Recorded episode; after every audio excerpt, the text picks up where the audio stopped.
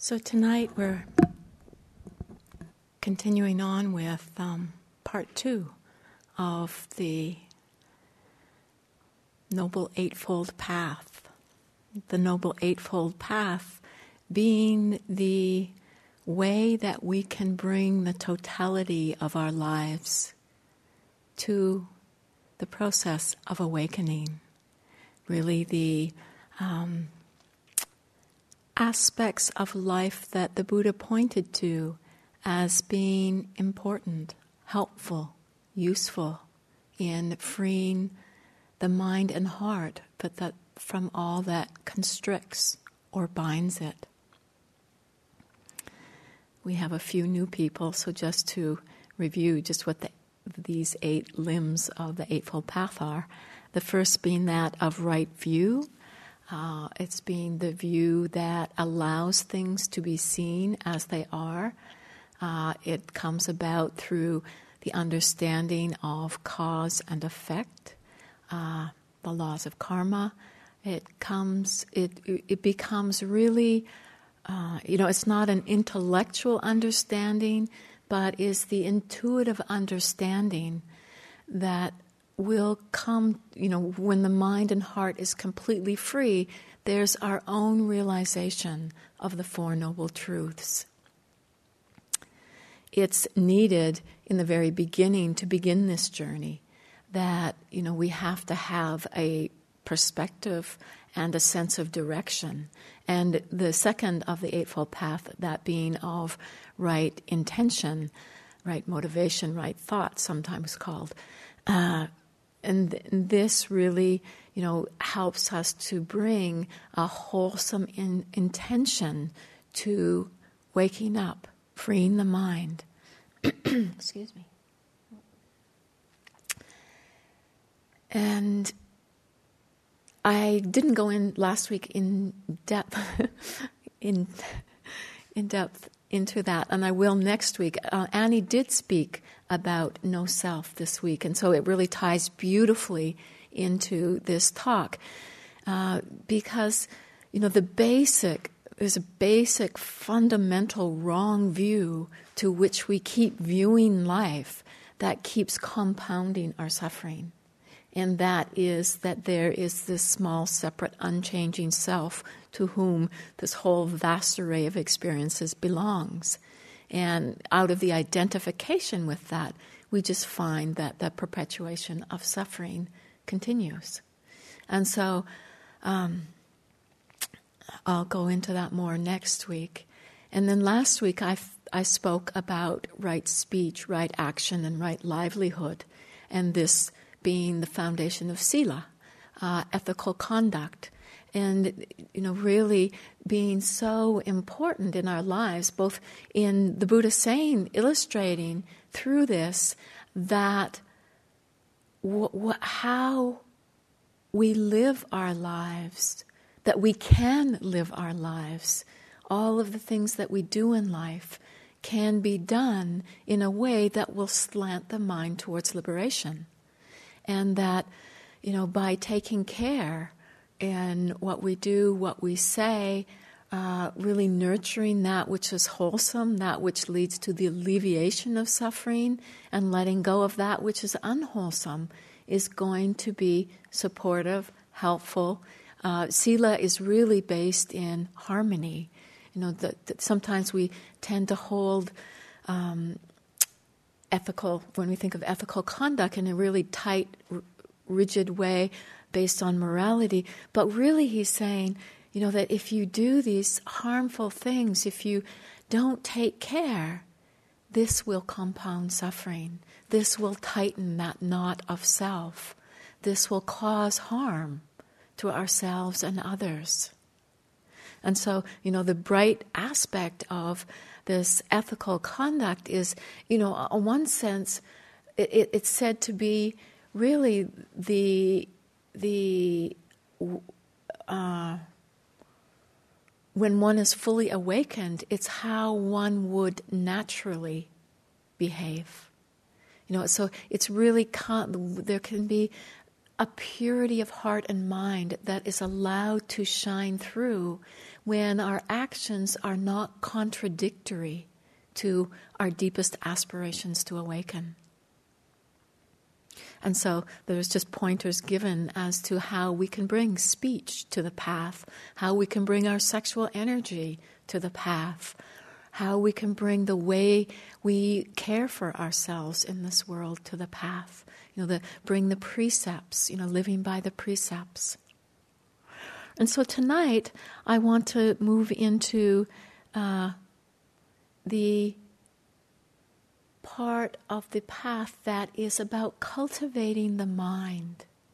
Really, what how it is we can pay attention, you know, whether we're sitting on the cushion, whether we're in the midst of a daily life, but how it is that we can cultivate this mind to allow this purity, this radiance of heart to shine through.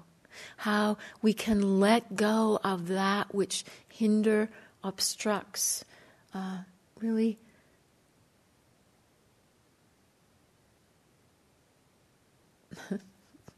Um, really just, you know, covers over this innate purity of mind. And so this limb of the Eightfold Path is often called the samadhi limb. Uh, it's made up of right effort, right mindfulness, and right concentration. This is also called bhavana. Uh, it's the real training of the mind, you know, because we have habits of identification, you know, with, with all of these experiences where, you know, when we identify, we become, we take on, you know, we we solidify this sense of there being this solid I, me, mine, which, you know, when we really begin to look, explore in the ways that Annie pointed to in her talk, you know, that helps to unbind.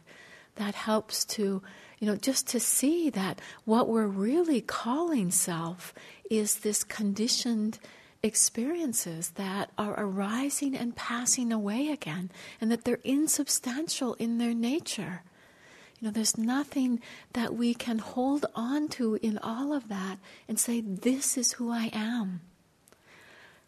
But without training the mind, we don't see that. It's not evident.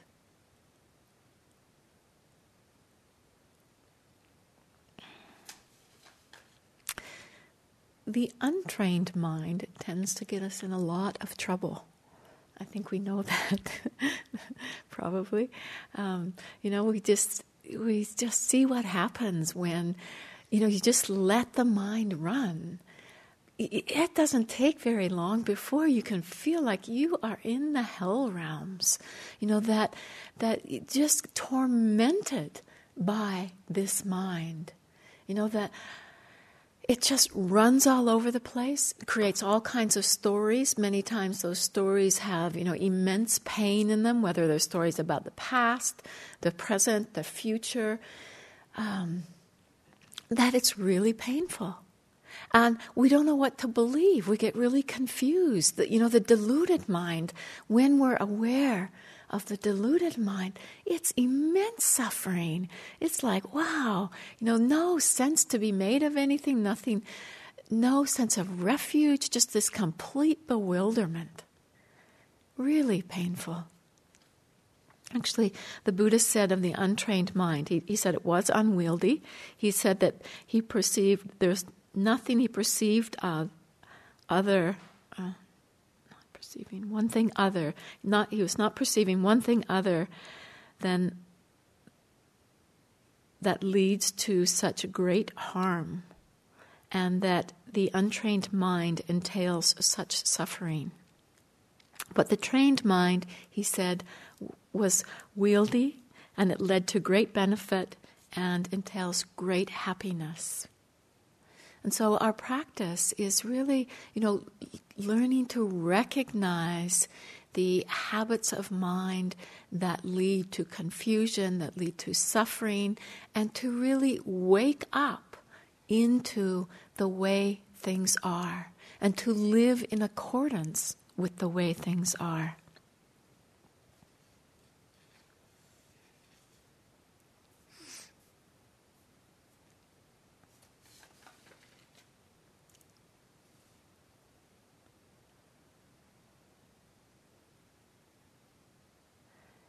This training of the mind in Pali is called citta bhavana. And bhavana refers to, um, one literal kind of translation of it is calling into existence or cultivating the training. And citta is of heart-mind. And why I wanted to just mention that is because I think when we hear effort, mindfulness, concentration, we think, oh, meditation.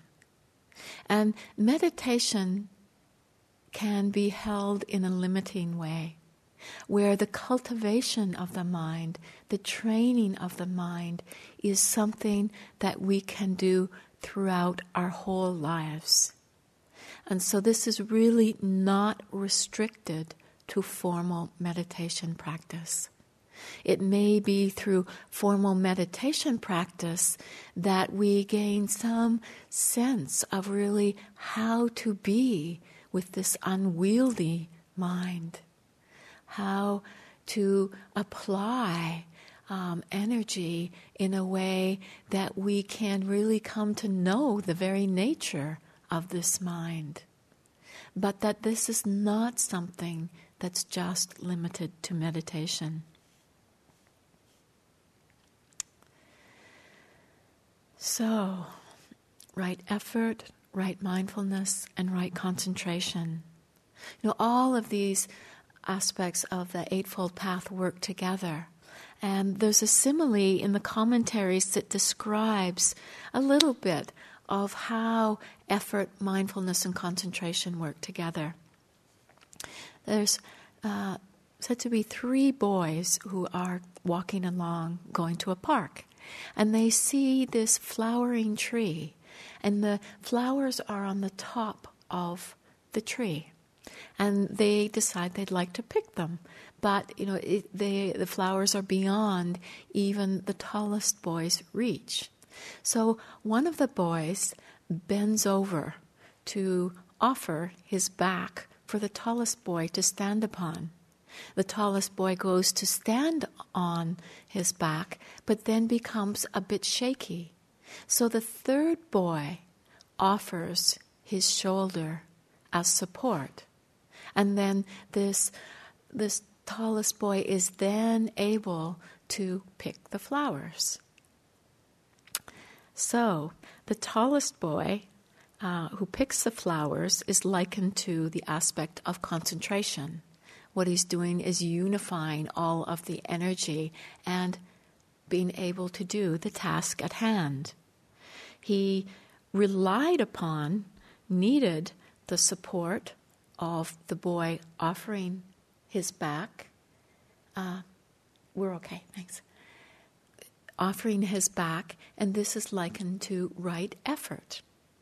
And then the boy who offers his shoulder to stabilize the, the tallest boy, this is said to be uh, mindfulness, which helps to stabilize the mind.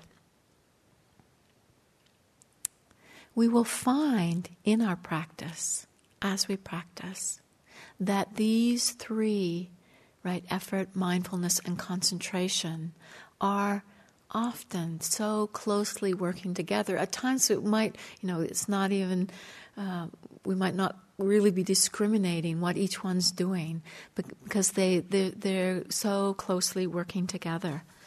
And really the stable mind needs all three. But to speak about each of these aspects, because they do each have a different function. So right effort.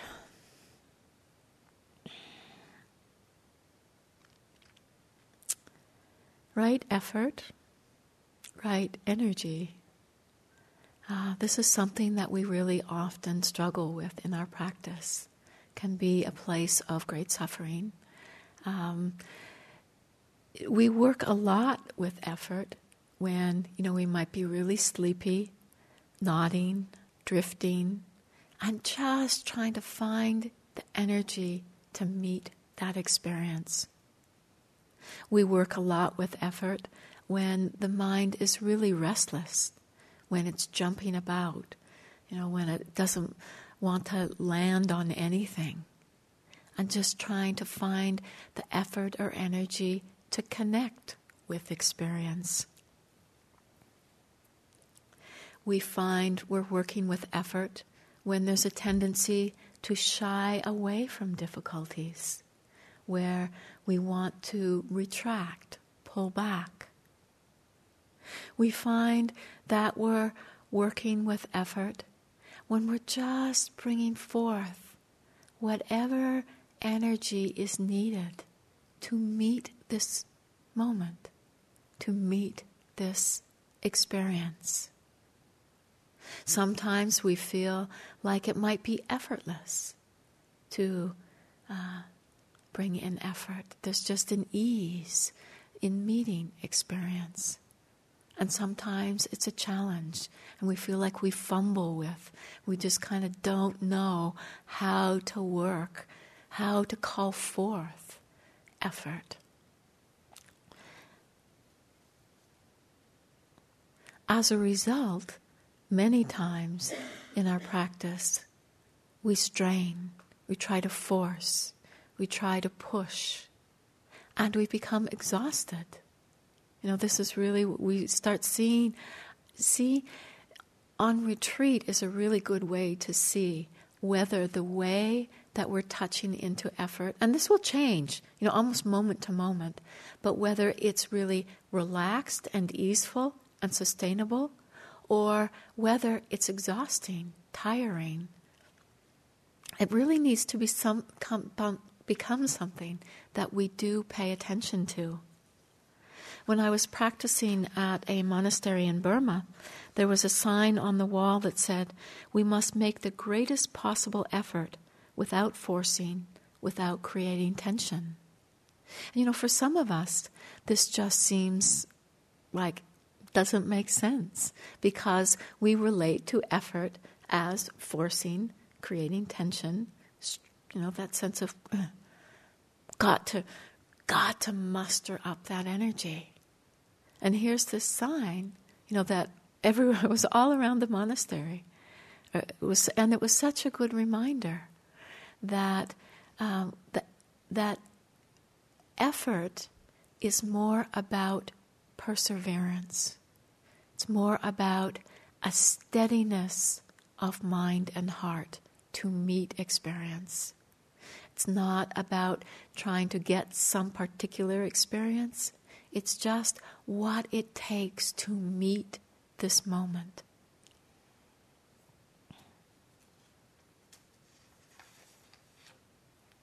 The teacher I was practicing with at that time was Sayadaw U Tejaniya, and he has a great emphasis on relaxation. Know that as we sit, walk, whatever we're doing, to notice if we are creating this tension in order to meet experience, or can we just relax and be aware of whatever's present. I found that, you know, after many years of practice, to take this to heart really helped me to see subtle levels of striving, of forcing, of trying, and instead to settle back, to relax, to let be. And this, there is the other side of this equation. We must make the greatest possible effort. And so it's not that we just relax into complacency and like, oh, whatever happens, you know, it's okay, it doesn't matter, you know, it's okay. That's not it. But it's that, just that continual looking to a willingness of heart to be present. No, just whatever it takes, just whatever effort it takes to meet this moment, And there's such a great intimacy in looking at right effort, because we will find if the effort's too strong, what we end up seeing is our trying. And we will find that if there's just a laziness, a complacency, that we won't be aware. But just really in a very easeful way to see what effort does it take to know what's arising in this moment. If we're really, you know, coming, waking up from sleep, it might take a, you know, a kind of a calling upon, you know, our deepest aspiration inside, the energy of that to really know experience.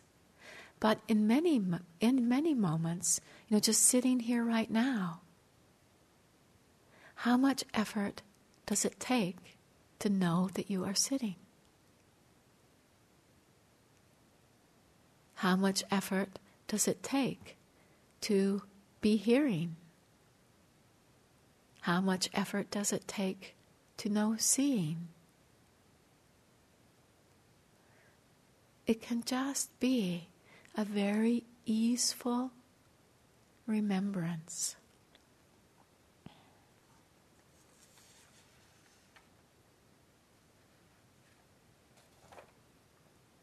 So Sayadaw U Tejaniya said of right effort, right effort means perseverance, a willingness. It does not mean focusing hard, controlling, forcing, or restricting oneself. Focusing hard arises from greed of the practice. We probably haven't looked at it that way at times in our practice when, you know, we wanted to be with the breath, with some form of concentration, you know, just wanting to stabilize attention. And then we try to focus hard, but, it, you know, it's fueled by that wanting. This doesn't mean every time we return the attention to at one object, one aspect of experience, that it's filled with greed, but just to notice, is there a trying in there to focus hard? And that is the extra that's not needed.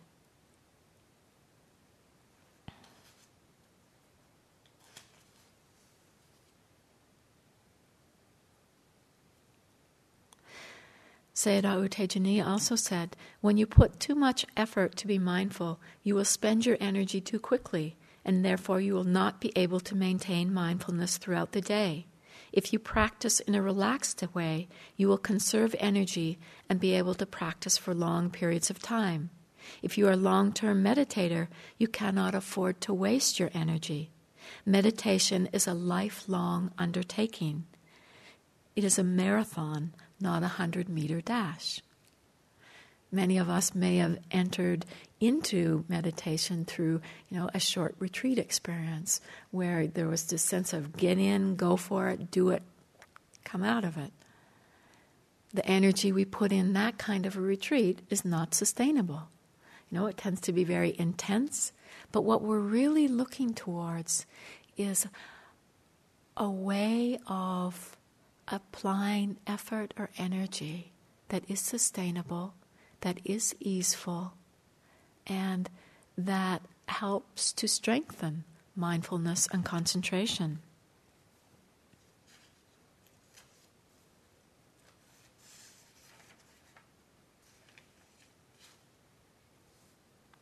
I noticed in my own practice that, you know, many times when I just had this sense of wearing myself into the ground, really that sense of striving, pushing, uh, which, you know, at times is subtle. It was, at times is really blatant and one can still miss seeing it.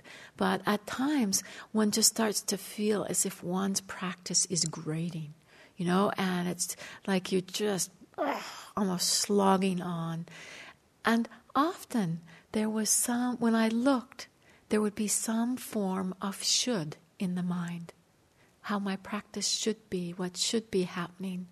Some idea about practice that really wasn't based in seeing things as they are, that had, you know, it tended to have some agenda.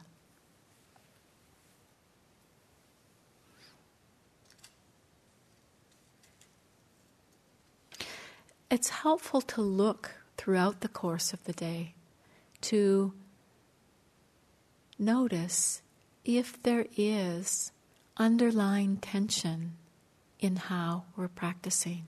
You know, sometimes the body will reflect it. You know, there can be a leaning forward that's just visible in the body. And if we look in the mind, it might be that there's been a leaning into experience, as if we'll just get a little bit more. You know, um,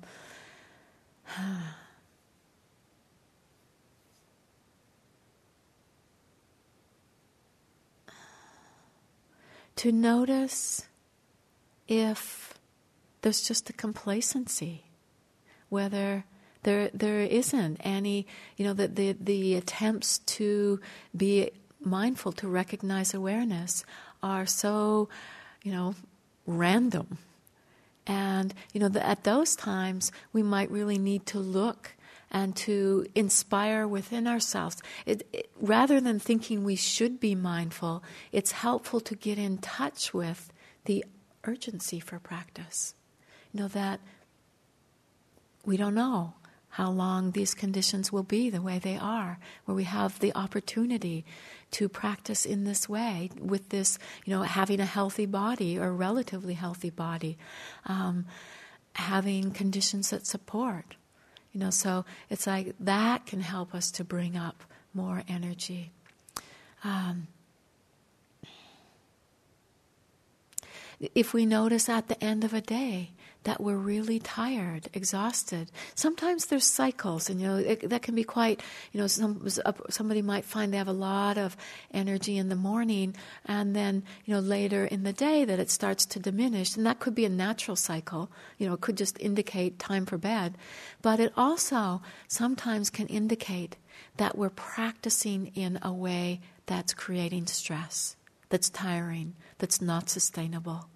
You know, I noticed on one retreat that I was working a lot with aversion. There was a lot of the seeing of aversion in the mind, which sometimes we can think of as being, you know, difficult, challenging. But you know, just really resting in the seeing of it, and and being there with an, in an easeful way, even though the object of meditation, what was being seen, was, you know, potentially challenging, because the effort was easeful, that the energy really sustained itself.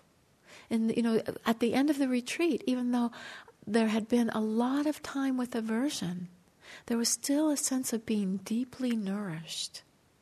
And we just find that that if there is an ease in how we practice, how we turn up for experience, this is sustainable, and this is what we want to be looking towards.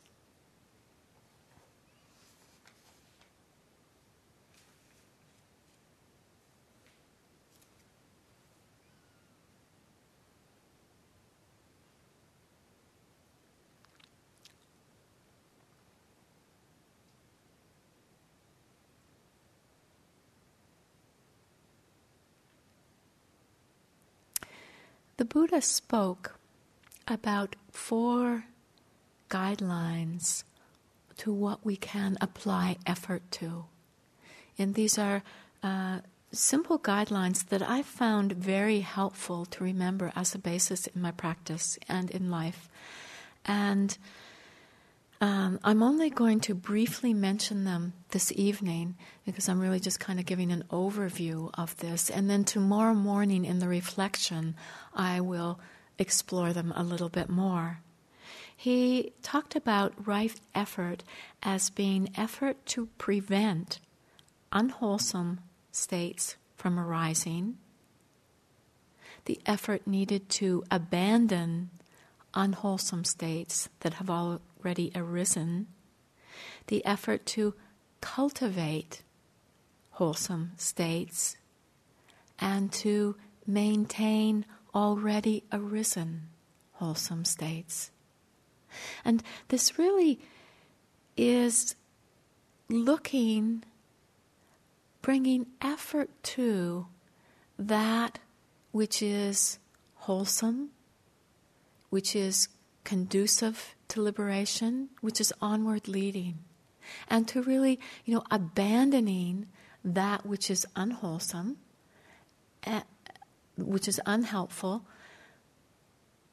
and to really, but in both the um, prevention of unwholesome states arising and the cultivation of, or the maintaining of wholesome states, we all find that this is really tied up in wise attention, in continuity of mindfulness. This is really what helps to prevent unwholesome states from arising and naturally brings forth the wholesome qualities in the mind. And so, um, you know, it's in a in a simple way, it's just really paying attention to what leads to more suffering and what leads to the end of suffering. And and really bringing the effort in our lives to stay steady to that which brings about the end of suffering.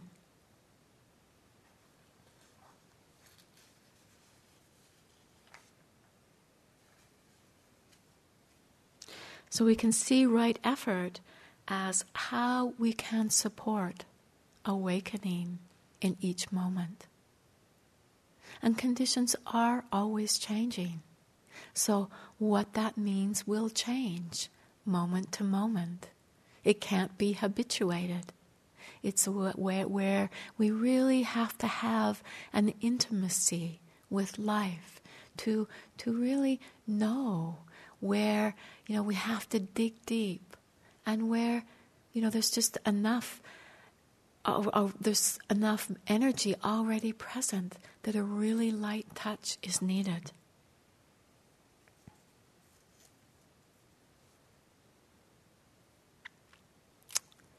The next being that of right mindfulness. We're probably all quite familiar with mindfulness, although, you know, for me, uh, mindfulness has a great beauty to it because it keeps being seen fresh and new. Um, when we're really, when it's really alive in our minds, you know, it's the simple, clear illumination of this mind-body experience. It's free of concepts, stories, judgments, commentaries. Uh, one of my teachers refers to it as being free of the neuronal gossip.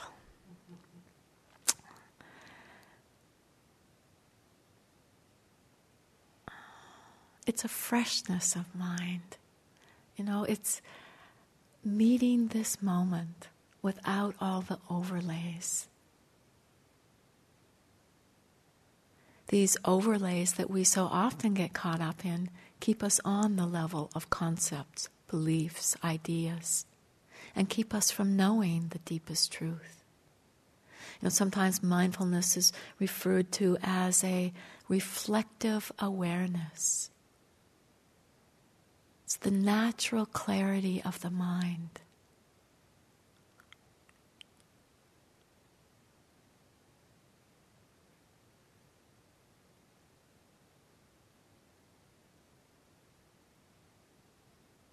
It's something, again, that is so, in one way, so simple and is directly accessible. But the habituated mind just keeps complicating, making it more difficult. Um, but just the simple, clear recognition of what is. No, it's very much like, you know, stepping in front of a mirror and the mirror simply reflects. It doesn't comment, judge, evaluate. You know, the mirror doesn't say all those things that the thinking mind can often say. oh, you don't look very good, you're too fat, you're, you know, you're ugly, you're whatever. No, it doesn't do that. It simply reflects. And there's a real purity to it, a simplicity. And it can be, it's, there's something that's so simple in it that we tend to think it has to be more complicated. And, you know, it isn't that mindfulness is the end of the path. That, but what happens is that moment of clear seeing, a moment that's not bound in concepts, that's not confused, but just a moment of clarity. Information comes through. We have a mo- one moment of seeing, and another moment of seeing, and another moment of seeing. And that information is gathering into data. And out of that comes wisdom.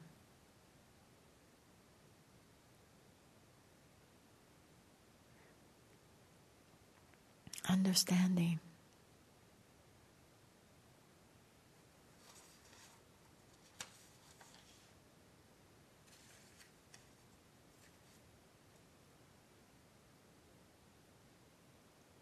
A relaxing and knowing of experience.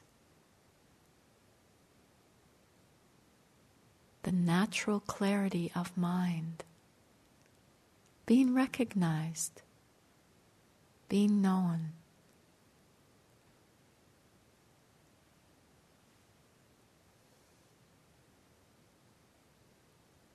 What is really difficult with mindfulness is the memory to remember, the memory to be mindful, because of the habituated mind.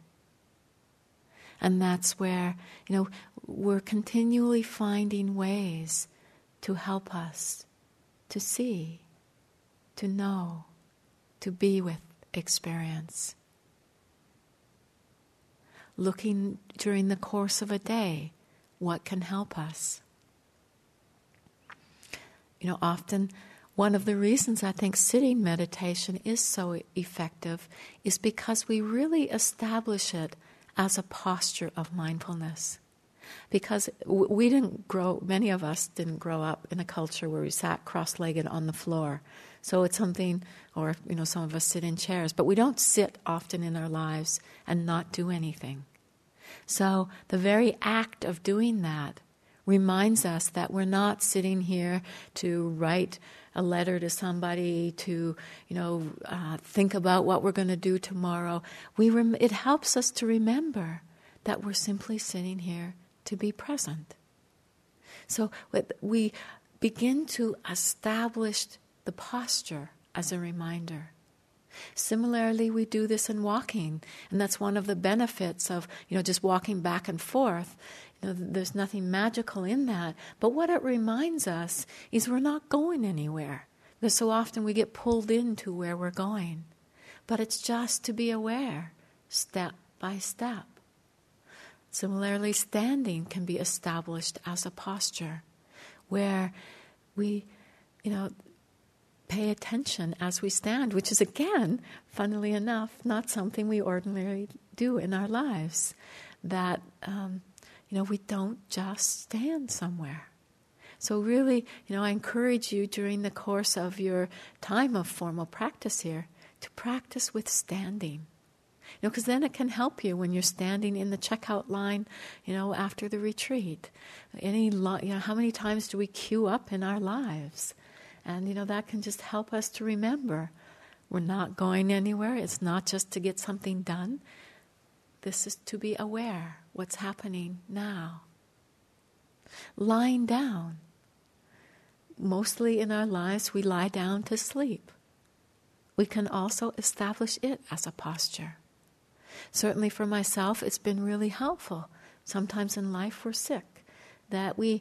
Um, may not have the energy in the body to hold it up, but it doesn't mean we have to sleep. You know, that we can really work with using it as a posture, you know. So I found like things like laying on my back with my knees up, so, you know, they start to sway as sleepiness comes in, or my arm up. Uh, you know, it's just becomes, when it starts to sway, it reminds me to be present, to look. Learning to pay attention to transitions, you know, as we move from sitting to walking. Just pause. You know, it's that pause that remembers, that isn't just pushing forward in life, toppling into the next activity. It's just wanting to pause to remember, to be present, to connect. We can let any challenging mind states become mindfulness bells, to remember, just to be with, just to see, touch, taste, to know. You know, any of the experiences we have through any sense door, these can all be objects of mindfulness. Paying attention to just ru- when we're rushing, you know, letting that remind us, where are we going? What we really want to do is just be present. When we become aware of the benefit of mindfulness, we really begin to see how it affects our lives. That really helps to build the momentum. You know, when we really taste of the coolness of mindfulness, how it offers refuge, how we aren't then, you know, in the throes identified with the experience. But there's that, you know, just that quality of the reflective mind, simply seeing, simply knowing. This helps us to have that deep commitment to the establishment of mindfulness. And then, you know, using, the Buddha talked about the four foundations of mindfulness, that we can be mindful of bodies, we can be mindful of the pleasant, unpleasant, neutral quality that's present in every experience. We can be mindful of the mind. We can be mindful of the different patterns in the mind. We can really use whatever arises in body and mind as a basis, a foundation for mindfulness.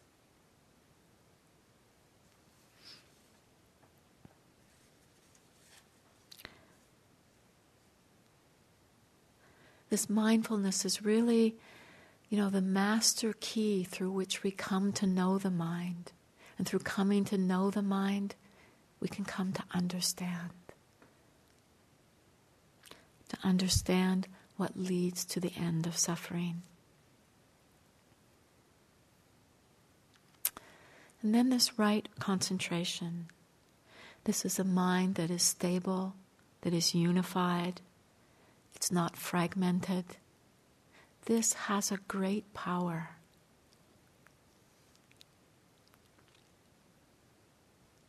We're, you know, we probably are aware of the mind that's diffused. Um, you know, uh, one of the things that I hear from many people, and I have seen myself do, you know, and it just illustrates the diffused mind. Uh, it's when we sit down at a computer, somebody sends us an email with a link. We click on the link. Before we know it, we're reading through that article. It's got another link. We've pressed that link, and then we end up on another link. And, you know, an hour later, we wake up and go, oh. This is how the mind can be when it's really diffused. And in order to awaken, it's like really needing to collect all of the energy of the mind. Unify that energy.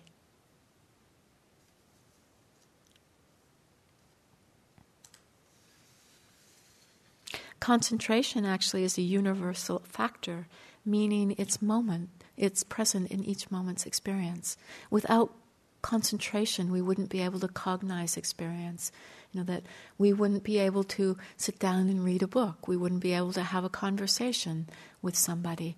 Uh, that it's really a necessary ingredient to have continuity. And Uh, you know, concentration can be very strong in many aspects of what we do in our lives. That you know, artists often talk about getting in the flow, or athletes, you know, that there's really a, a flow that's entered to. And this is, you know, the, where the mind is really unified. It doesn't mean that wisdom's naturally present, but the, that the, all of the energy of the mind is collected and sustained upon some aspect of experience.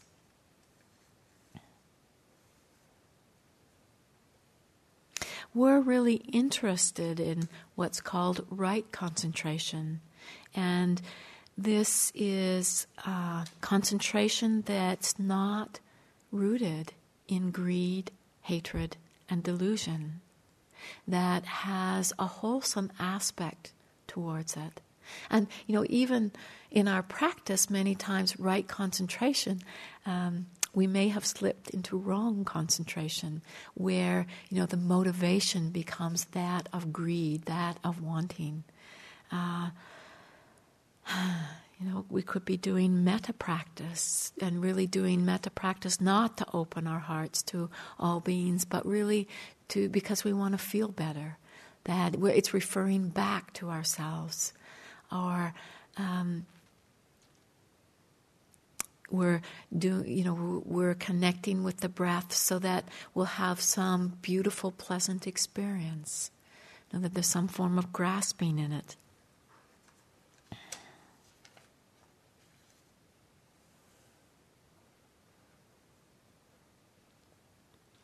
Concentration was a prevalent form of practice At the, in, during the time of the Buddha, you know, before he became fully awakened. It was very prevalent in the society, where um, there was practices that were done where the mind would become deeply absorbed in the object of meditation, would be very unified, and out of that, the hindrances would abate. So temporarily, there would be no greed, hatred, and delusion in the mind. And the Buddha did these practices, or the, before he was a Buddha, he did these practices, but he really realized this was conditioned. And so, you know, he went further. He used this basis of concentration as a platform to leading to insight. But he, in order to do so, needing to let go of the degree of concentration that he had from um, that level of absorption, needing to relinquish that in order to see things as they are. And so then, you know, this moves into insight, or Vipassana meditation, where we develop a concentration that comes from sustaining mindfulness, that comes through a continuity of mindfulness, where the mind is continually recognizing what's being known. The, those, the objects, the experiences are continually changing, but there is the recognition of that changing flow of experience. And that leads to, uh, you know, a really stable form of awareness that brings about wisdom.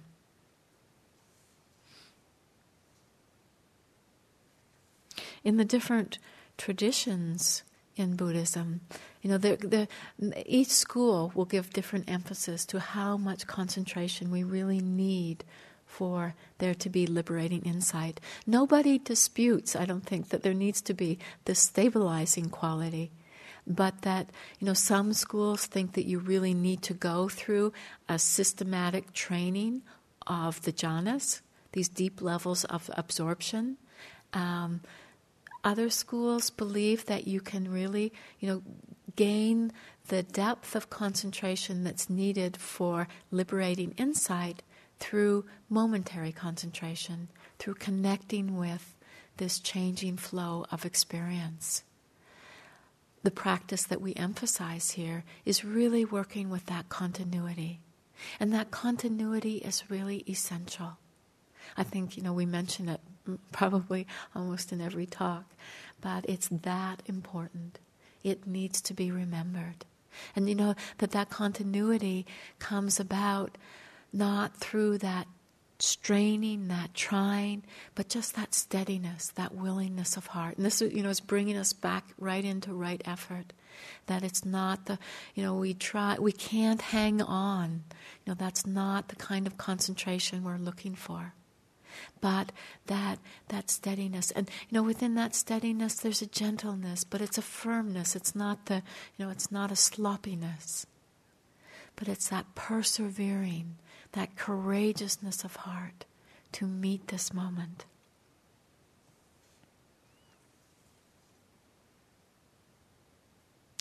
And you know, if we really work with the strengthening of concentration through continuity of mindfulness, this is really a practice we can bring into our lives. If we're developing a concentration that needs rarefied conditions, then when we leave the retreat, we let go of our practice.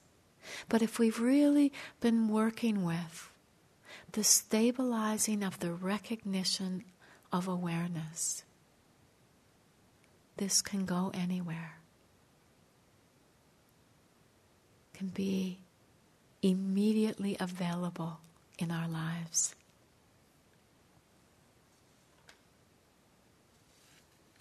So, effort, mindfulness, concentration. These are the ways in which we train the mind.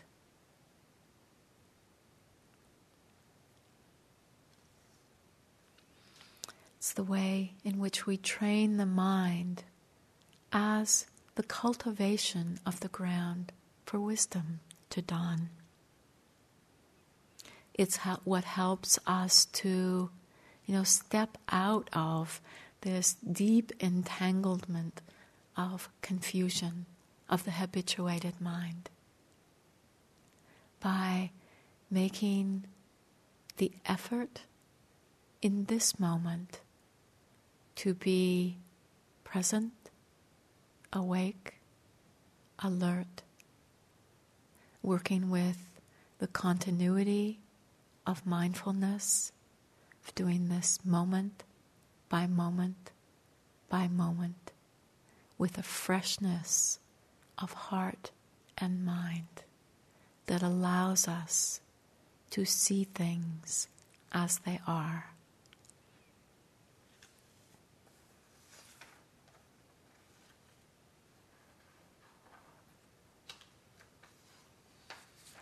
I'd like to close with another teaching from Sayadaw U Tejaniya.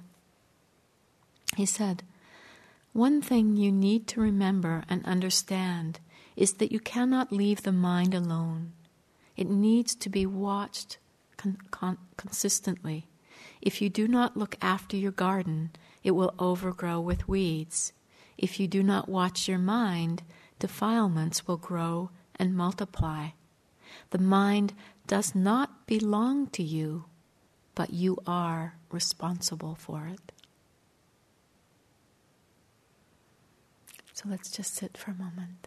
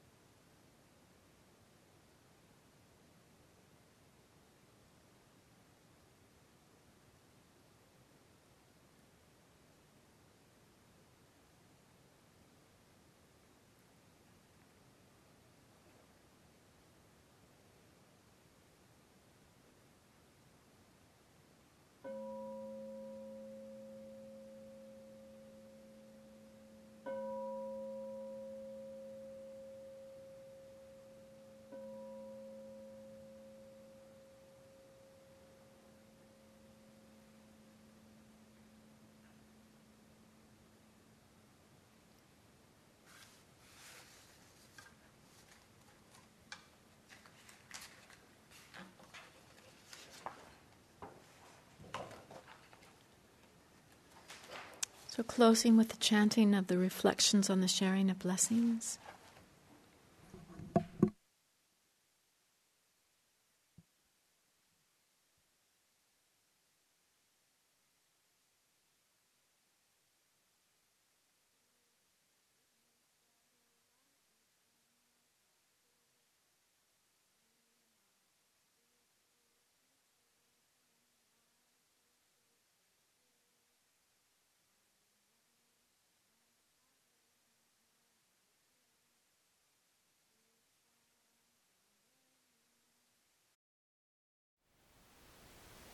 Thank you for listening.